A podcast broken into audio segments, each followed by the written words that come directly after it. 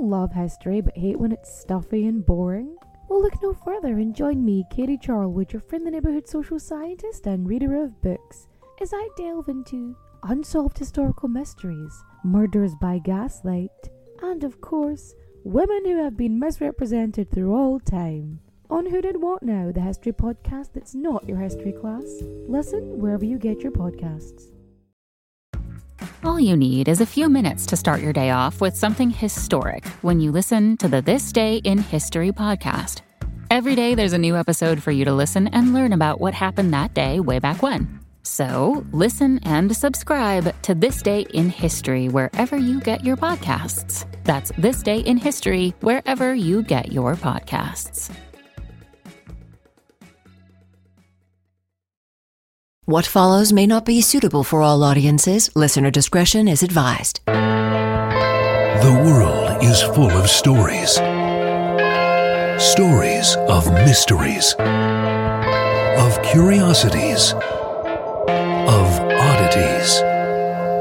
Join Kat and Jethro Gilligan-Toth for the strange, the bizarre, the unexpected, as they lift the lid and cautiously peer inside the box of oddities. Why does my brain work this way? You know, this is an exciting time for us. There's a lot going on. Granted, you know, we've got the live shows coming up. Sure. The premium channel has just launched. We have a bonus episode that is launching, that drops this weekend for our premium subscribers. It's hard to keep up sometimes. Yeah. There's a lot going on, and it's easy to feel overwhelmed. So I took a moment, and I stood out on the deck, and it's a beautiful early autumn evening here in the state of Maine. It's still summer technically, but that's fine. Right. Go ahead. Feels like autumn because we're in Maine. Yeah. And I'm standing out there, and I'm looking at the woods and looking out toward the lake, trying to ground myself a little bit.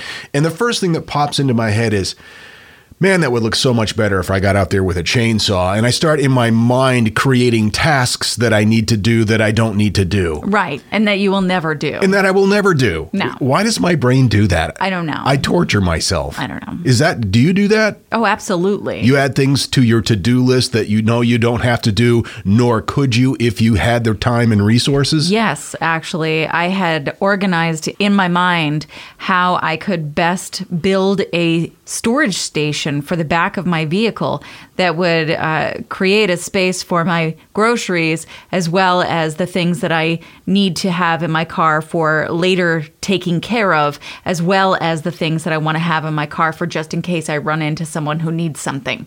So I had built this thing mostly out of plywood and 2x4s, and I painted it 3 different colors. And in my head, it was this whole thing, and then I was like, okay, well, I'm never going to do that. Right. At all. Yeah. You constructed this all in your head, and I'm guessing at bedtime when you're trying to go to sleep. Oh, yes. Yeah. Everything happens at bedtime. Yeah. Our brains are dumb. Yeah. You know, it's interesting, though. I read once that men typically will do the majority of their stressful I have to's in the morning, and women typically will do their stressful I have to's at night. That is interesting. Isn't it?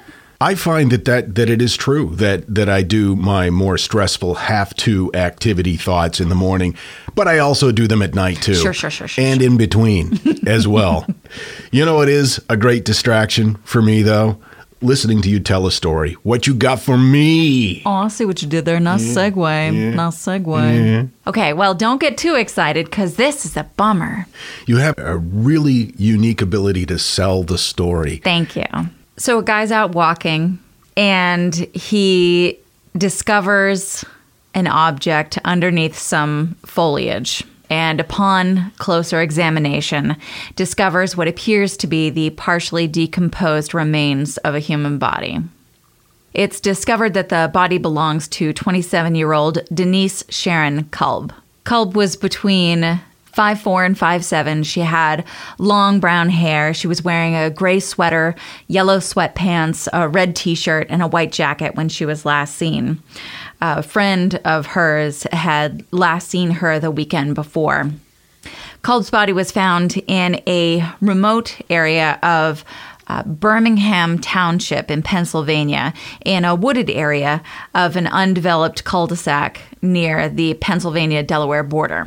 And she was found wearing only that sweater that she had been wearing when she was last seen, and a pile of clothes, including yellow sweatpants, a red T-shirt, and a white jacket were on top of her. She was also wearing one yellow sock. And I'm sorry, you said how old was she? She was 27. 27. Based on the scene, police surmised that she was transported to that location after she was murdered, and then kind of everything was just piled on top of her. Mm. Now, this comes from the Crime Watch website. Theodore Dill Donahue and Kulb had reportedly been dating at the time of her disappearance and murder. Theodore Dill Donahue had worked as a pizza delivery person for nearly 3 decades, and he told police that he saw Kulb on the night of October 18. And the two, he said, had been using crack cocaine, and they were robbed at knife point. So when they were robbed, he said that she ran to get help and that he never saw her again. On the day that Denise's body was discovered, Donahue returned all of the clothes that she had left behind at his apartment to her family, which seems like kind of a weird time to do that. The day? Yeah. Okay. He returned all of her clothing, everything that had been left at his home, because they had been living together for about 2 weeks, but she had recently moved out. So he took this opportunity, the day that she was discovered dead, to bring all of her belongings back to her family, except for a long yellow ribbed sock that matched the one that she was found wearing. Okay. Now, this is according to USA Today. Anthony Voce, who's a supervisor of the homicide unit for the Philadelphia District Attorney's Office, said that Donahue was considered a person of interest at that time. I would think. Yeah. Seems kind of suspicious. And so investigators went to his apartment, where she had lived. Denise had lived there for a period of time. And they searched the apartment, and they found that yellow sock. Voce said that Donahue had decided to keep that single sock for some unknown reason. A trophy, perhaps? Donahue said that he didn't know what had happened to her. He said that he didn't even know that she had passed away until police came to his apartment. However, he did admit that his nickname was Ted Bundy. That's a fun nickname. Yeah. Prosecutors did note that his email address was Ted Bundy 1967. Oh, my God. Which was obviously the serial killer's name with Donahue's birth year. Uh-huh. It's cute, right? Yeah. Sounds like a classy guy. Voce said that was certainly an interesting choice. Well, the guy's middle name is Dill. Right. I actually kind of like that. Do you? Yeah. Really? Because I think, you know, what a dill hole like that. I picture like a little kid, like a little scruffy kid. Like out short for riding Dylan. A bike. Okay. All right. A little freckle-faced. Yes. Yeah. Okay. Exactly. Mm-hmm. Dill, get back in the house. Mom, I'm riding my bike. God. Do what I want. Quit being a dillweed, Dill. When I grow up, I'm going to have an email address with Ted Bundy's name in it. That'll show you. That's my dill child voice. It's great. In the following days, Donahue, let's call him Dill from now on. Let's do that. That's more fun. Dill reached out to police about his ex-girlfriend's autopsy results and had offered to help with the investigation. Uh-huh. And you know how police love that and never find that suspicious at all. No. When a person of interest tries to inject themselves into the investigation. No, that's not suspicious. Right. No. And his name is Dill. But they were unable to find anything that was concrete that led to them to being able to file charges or even feel comfortable in moving forward in that way. So this was 1991. So this guy had been delivering pizzas since the Cuban Missile Crisis. Well, no. That's a good point. Mm. No. As of today, Dill had been delivering pizzas for 30 years, not at the time of this initial incident. Okay. I could have been more clear there. So 2015, the case is not reopened because it had gone cold, but it was never closed. Okay. So the case is reinvested in, and there is an extensive joint reexamination going on. So over the next several years, Pennsylvania state troopers interviewed Donahue and other potential witnesses at the time. And they discovered that Donahue had left out some details about the time period of the murder. And one of the things that they thought was really interesting was that he had stayed at a motel that was just over a mile from the crime scene several times in a year leading up to that event. And his story had changed a little bit about the days leading up to her discovery, etc. Also, interviews discovered that Donahue had told others about how his old girlfriend had been found face down in the woods, strangled, revealing details that police had not released. Okay. Which police thought, hey, that's interesting. Yeah, this guy isn't suspicious at all. No. And part of this reinvestigation involved Temple University. So Temple University's photography department, quote, dropped everything and charged nothing to assist with the photographic enhancement, which the police had asked to have done on the yellow sock. So Temple University is working on that. Police have new information regarding the inconsistency in Dill's story. And when Dill was re-interviewed, he did say that he had lied during his initial interview about the last time that he'd seen Denise. So he told investigators that he had seen her outside a bar on October 18, 1991. And phone records showed that they had talked on that same day. This combined with information from Denise's sister, where she said that she had overheard that Denise and Dill had gotten into a fight outside that bar. Okay. Again, very suspicious.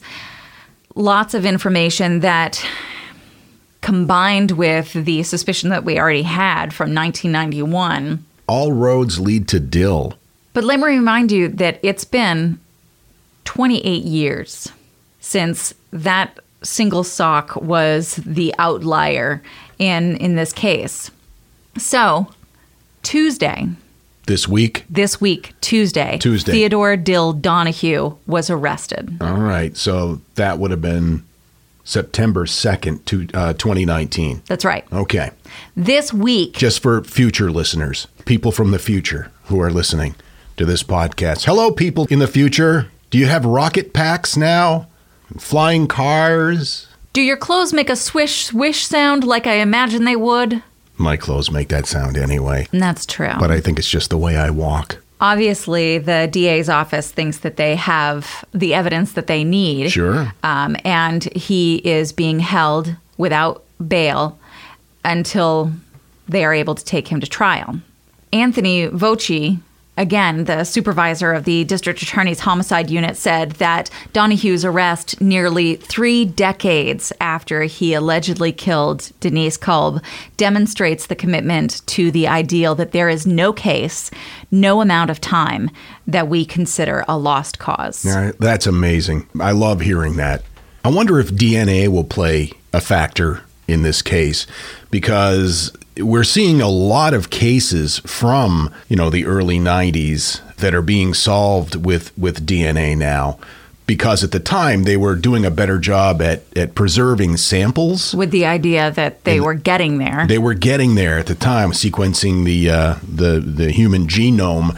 So there is a pretty good-sized library, if you will, of DNA samples from crime scenes in the early 90s moving forward.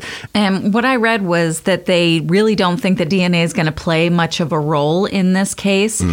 What they think is going to matter is that sock was the outlier initially, and then Dill's story just couldn't stay straight. 28 years, though. 28 years. Delivering pizza all that time. Yep. Can you imagine being someone in that neighborhood who he had delivered pizza to for 28 years? And over you're like, and over. oh, it's Dill the pizza guy. I knew Dill the pizza guy did it. I always knew. You know that's what the neighbors are saying. Of course. Yeah, everybody suspected Dill. Well, his email address is Ted Bundy, 1967. And now, that thing in the middle. Here are some facts that sound completely stupid, but are actually true. Number 5. In 1987, American Airlines saved $40,000 by removing one olive from every salad served to their first-class passengers. Their olive bills alone must have been huge. It's about volume. Number 4, drowning, not thirst, is the leading cause of death in the Sahara Desert, or any other desert for that matter. The reason is dry riverbeds. When I lived in Arizona, we called them washes. And what would happen is they would remain dry most of the year and become hard baked. And then when it rained, torrents of water will flow down these dry riverbeds. And people get trapped in these flash floods and they drown. Wow.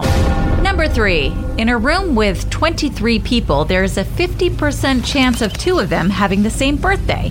If there are 70 people, it increases to 99.9%. Number 2, on February 9th, 1956, 96-year-old Samuel James Seymour appeared on a CBS TV panel show called I've Got a Secret, revealing his secret, which was he actually witnessed the assassination of Abraham Lincoln. Whoa. He said that... that timeline doesn't make sense at all. I know. He said that the thing he remembers most is seeing just Lincoln slump forward and then this guy jumping out of the box onto the stage floor, John Wilkes Booth.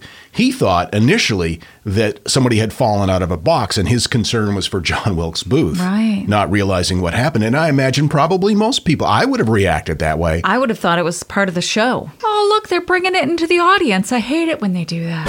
And number 1, pigeons, both male and female, produce milk to feed their hatchlings. The Box of Oddities with Kat and Jethro Gilligan-Toth. This message is sponsored by Greenlight. You know, as your kids get older, there are some things about parenting that gets easier. I remember once hearing my sister tell my little niece, "If you put your pants on, I'll give you some Fresca." And when kids can start to reason that they get something if they do something right, it's a lot easier to manage them. Having that conversation about money with your kids, that's not the easiest thing in the world. Fact is, kids won't really know how to manage their money until they're actually in charge of it, and that's where Greenlight can help. Greenlight is a debit card and money app made just for families. Parents can send money to their kids and keep an eye on the kids' spending and savings, while kids and teens build money confidence and lifelong financial literacy skills. Your kids will learn how to save, invest, and spend wisely thanks to the games that teach kids skills in a fun, accessible way. When I was a kid, I had expected chores, and then I had bonus chores. And bonus chores were where I earned money. And so if you're thinking like, hey, my kids should be doing stuff around the house, yeah, no, you're not wrong. But maybe there's extra ways that they can learn how to be a successful financial money person. What was one of the bonus chores that you had to do? Rub my mom's feet. And what did that pay?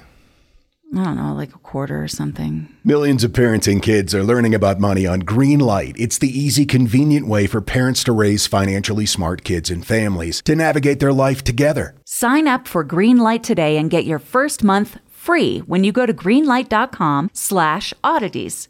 That's greenlight.com/oddities to try Greenlight for free. Greenlight.com/oddities. I've got to tell you, the longer we've had our Aura frame, the more I love it. I have kids, and they live about 3,000 miles away, and my daughter is expecting a child, and she has been sending me updates on her baby bump through the Aura frame. And since I can't be there to experience it with her, it's the next best thing. And speaking of mothers, if you're looking for the perfect gift to celebrate your mom in your life, Aura frames are beautiful Wi-Fi connected digital picture frames. It allows you to share and display unlimited photos. It's super easy to upload and super easy to share photos with the Aura app. And here's the thing, if you're giving Aura as a gift, you can even personalize the frame with preloaded photos and memories. We love Aura frames, and living so far away from family, thanks to Aura, it's the next best thing. It's like almost being there. And right now, Aura has a great deal for Mother's Day. Box of Oddities freaks can save on the perfect gift by visiting auraframes.com to get $30 off, plus free shipping on their best-selling frame. That's A-U-R-A frames.com. Use code oddities at checkout to save. That's A-U-R-A frames.com and use code oddities at checkout, and you will save. Thanks, Aura Frames, for bringing my family a little bit closer. Want to learn how you can make smarter decisions with your money? Well, I've got the podcast for you. I'm Sean Piles, and I host NerdWallet's Smart Money Podcast. On our show, we help listeners like you make the most of your finances. I sit down with NerdWallet's team of nerds, personal finance experts in credit cards, banking, investing, and more. We answer your real-world money questions and break down the latest personal finance news. The nerds will give you the clarity you need by cutting through the clutter and misinformation in today's world of personal finance. We don't promote get-rich-quick schemes or hype unrealistic side hustles. Instead, we offer practical knowledge that you can apply in your everyday life. You'll learn about strategies to help you build your wealth, invest wisely, shop for financial products, and plan for major life events. And you'll walk away with the confidence you need to ensure that your money is always working as hard as you are. So turn to the nerds to answer your real-world money questions and get insights that can help you make the smartest financial decisions for your life. Listen to NerdWallet's Smart Money Podcast wherever you get your podcasts. And Raycon sent us some of these wireless earbuds to try out. They are the best earbuds we have ever worn in our friggin' lives. And when we say that, we say it with a little bit of experience because we're kind of audio snobs, really. We're wicked dinks. And so when we got these, I'll be honest with you, I was skeptical. Sure. But we tried them and we both love them so much. And now we've got to get another pair because we're fighting over them. And I think that you and I have different ideas about what makes them the best ever. You seem to be incredibly focused on the sound quality, and that's great. It's important for me too. But the fact that these mothers fit in my ears and don't fall out is the real thing for me. They're very comfortable. You know, it doesn't matter how great your audio quality is if you're flopping out of my ear holes the whole time. And when I can't sleep at night and I listen to ASMR, I need something that's going to stay in my ears when I'm laying down, when I'm rolling over, and that's not going to cramp my sleeping style. Now let's talk about the sound quality. If you're into spatial separation, if you understand what that means, then probably audio is very important to you. You're going to be impressed with these. They're very clean sounding. People who know music, they love these. The company was actually co-founded by Ray J, and celebrities like Snoop Dogg are obsessed. They're comparable to the best wireless earbuds that you can get. I've listened to the best. I've had the best. I have not, because I won't pay for them. Well, you're not going to have to pay much for these. They're about half of what you'd expect to pay for top-of-the-line earbuds. I mean, the best of the best. They're very affordable. I'm going to go out on a limb here and say it's silly not to have them. Go to buyraycon.com/oddities. That'll get you 15% off your first order. That's buyraycon.com/oddities.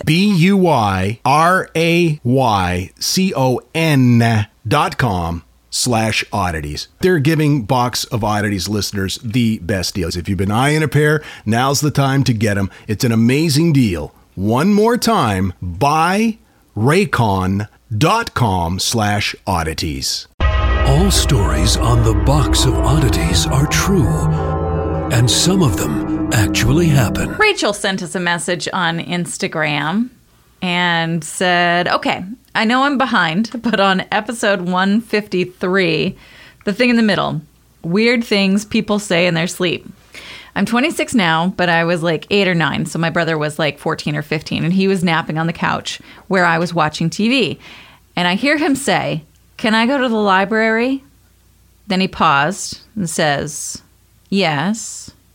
And then he paused again and said, "Oh, never mind, I don't have any legs." To this day, I quote him. To this day, I quote it to him, and he gets so confused. Thanks, Rachel. I love that. You can find us on Instagram, Facebook, Twitter, Goodreads, and of course, you can email us at curator@theboxofoddities.com. Also, theboxofoddities.com is a wholesale clearinghouse for everything Box of Oddities related, from tickets to our live shows, mm-hmm. merchandise. No. You can support the podcast by joining the Order of Freaks. And, of course, you get stuff for that. You can find out all about that at theboxofoddities.com. Yeah.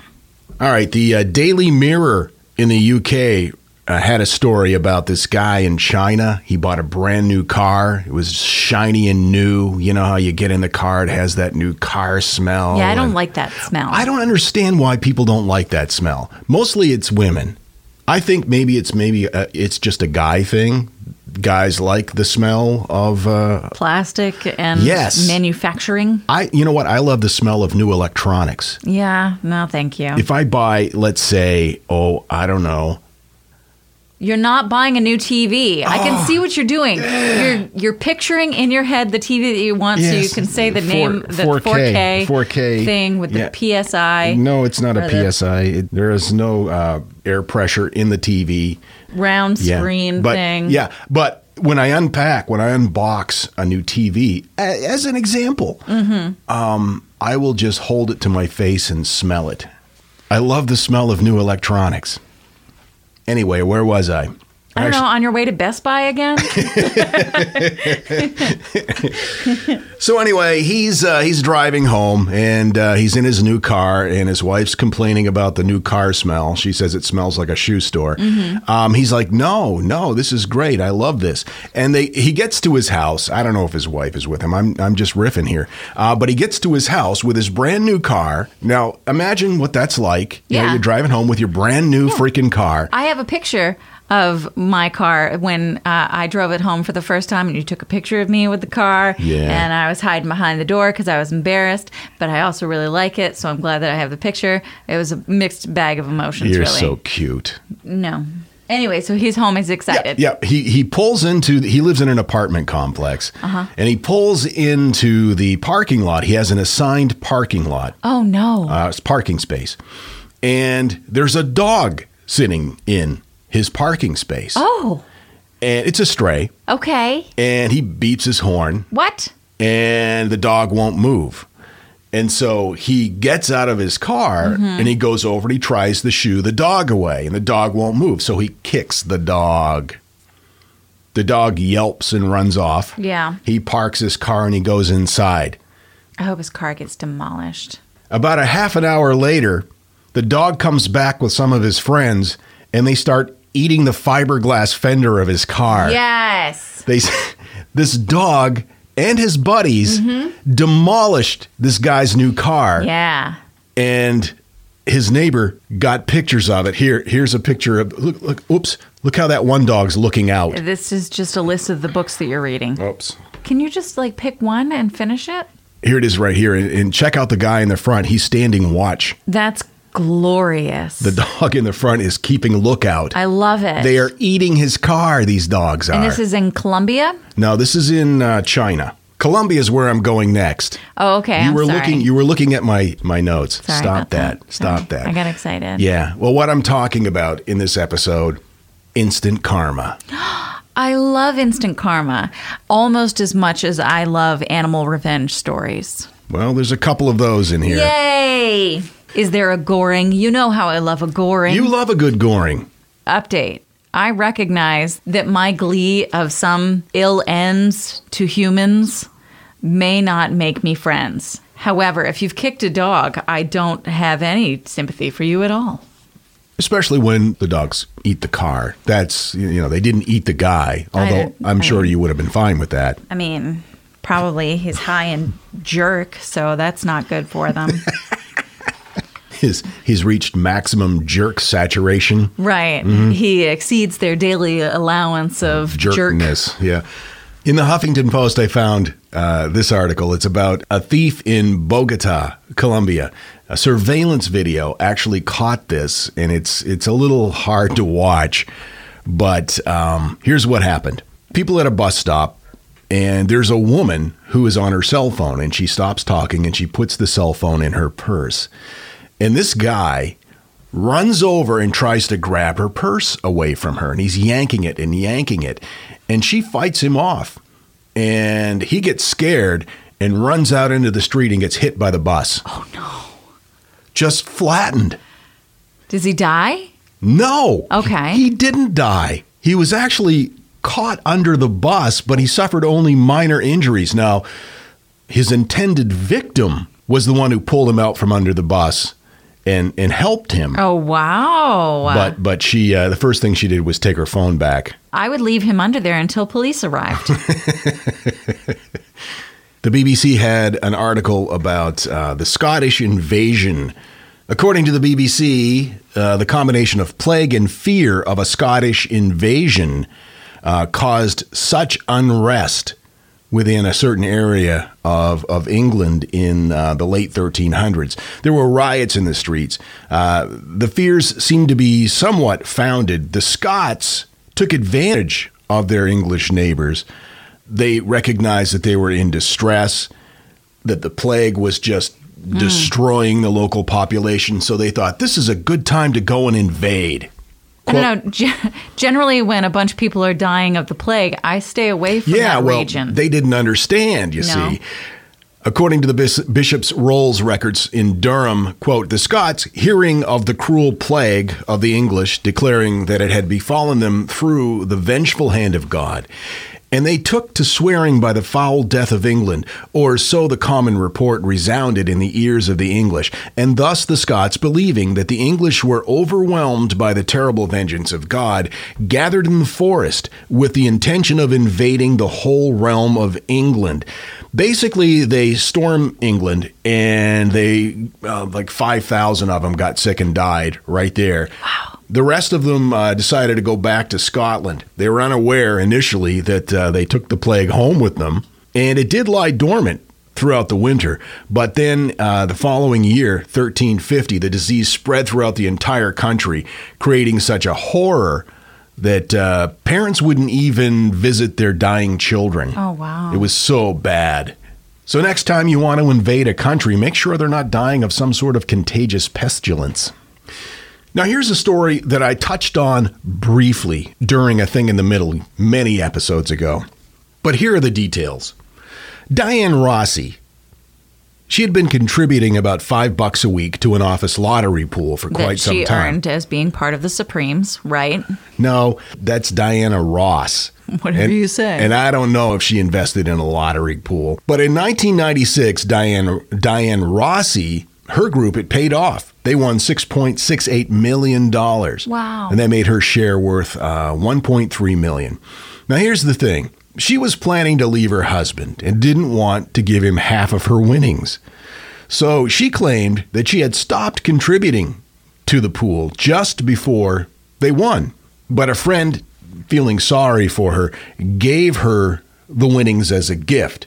And so she attempted to write it off as a gift. Uh-huh. That she didn't actually win it. Right. This is what she told the court. However, she had been corresponding with the Lottery Commission using her mother's address. So the court ordered her to not just give 50% of her share of the lottery winnings to her ex-husband, but the entire amount,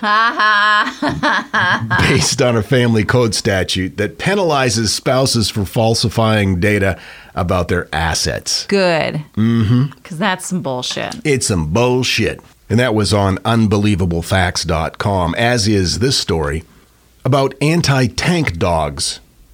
You want a good animal revenge story here? Yes, please. All right.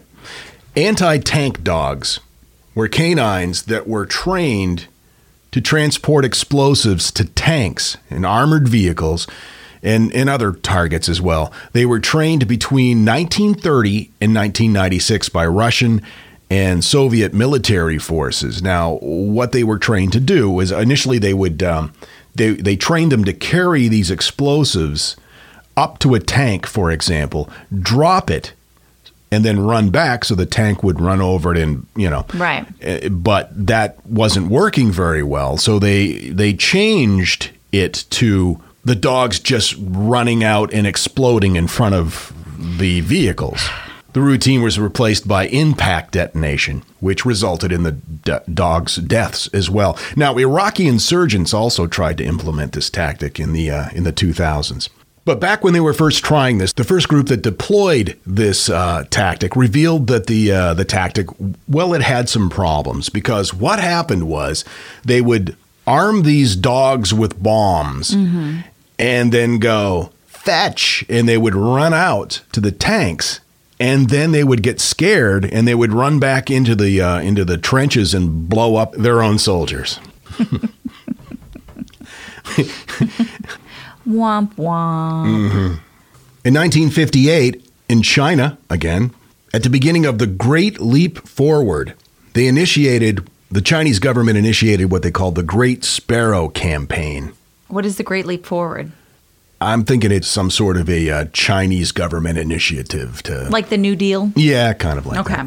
The problem was that sparrows were ravaging the rice crops. They would come in and they would eat a lot of the rice. And so it was pissing off the Chinese farmers, the government, and just, you know, the Chinese in general.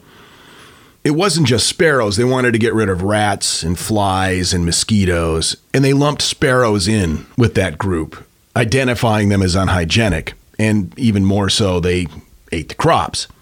So, sparrow extermination was implemented. They put a bounty out. There are pictures from that period where there are wagons full of dead sparrows.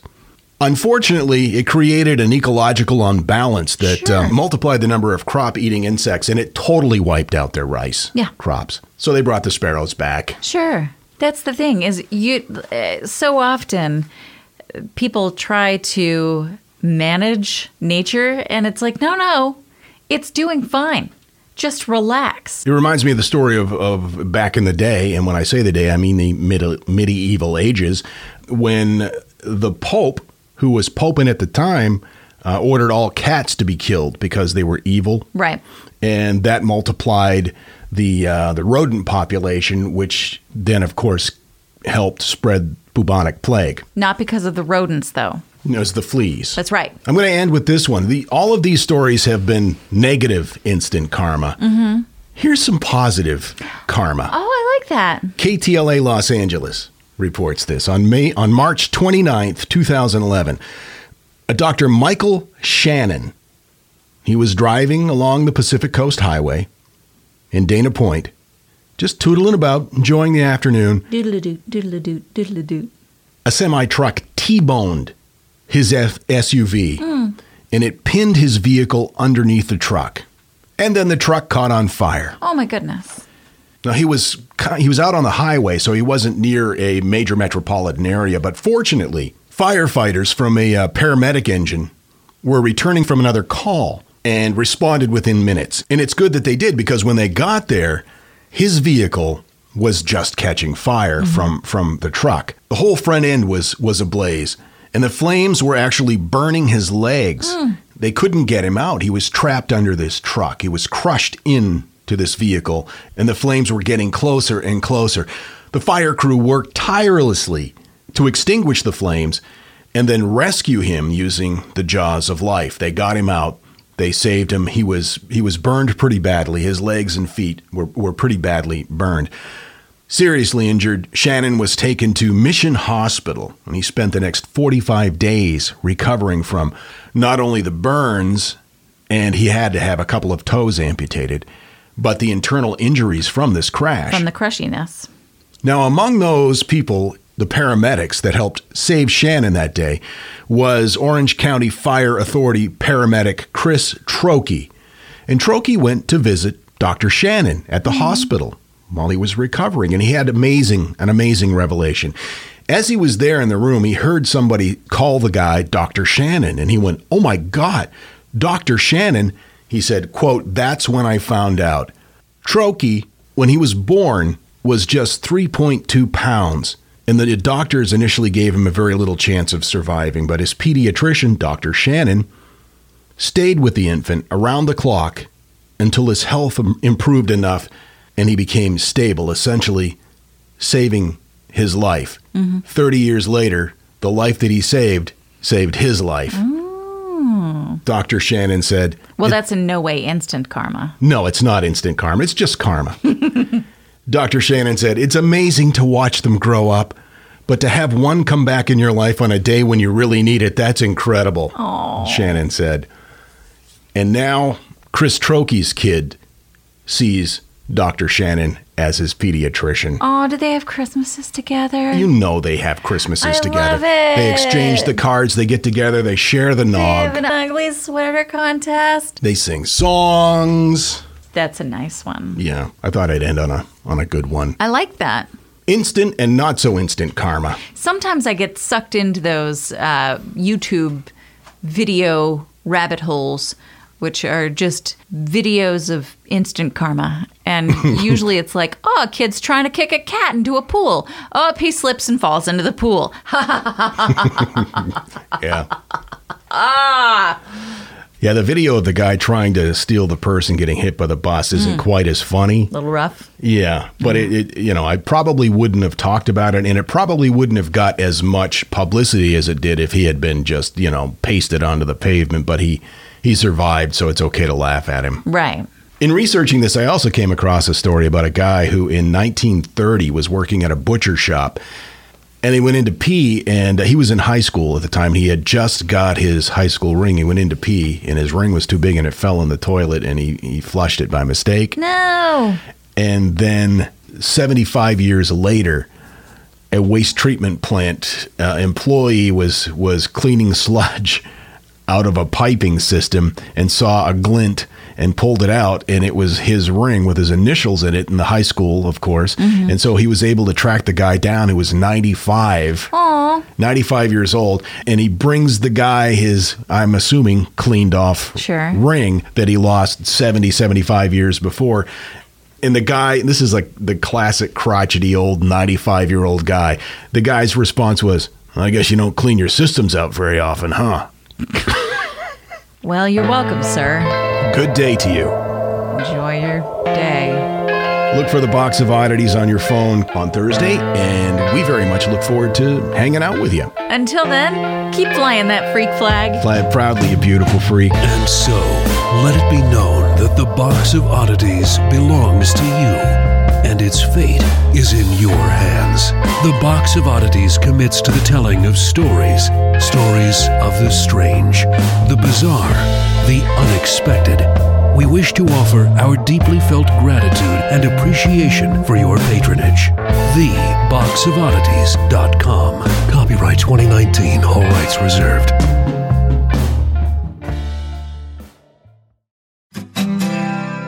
My name is Greg Jackson. I'm a historian, professor, and the creator of History That Doesn't Suck, a podcast that provides a complete overview of U.S. history through storytelling, yet keeps the rigor you'd expect in a university class. Starting with 22-year-old George Washington in his first battle, join me for a chronological telling of the United States story, its unlikely revolution, fractious civil war, tenacious inventors, brave reformers, and more. With more than 100 episodes, you can already binge listen your way through the progressive era. Find History That Doesn't Suck wherever you get your podcasts. Hello everyone, it's Takuya here. And I'm Gabby.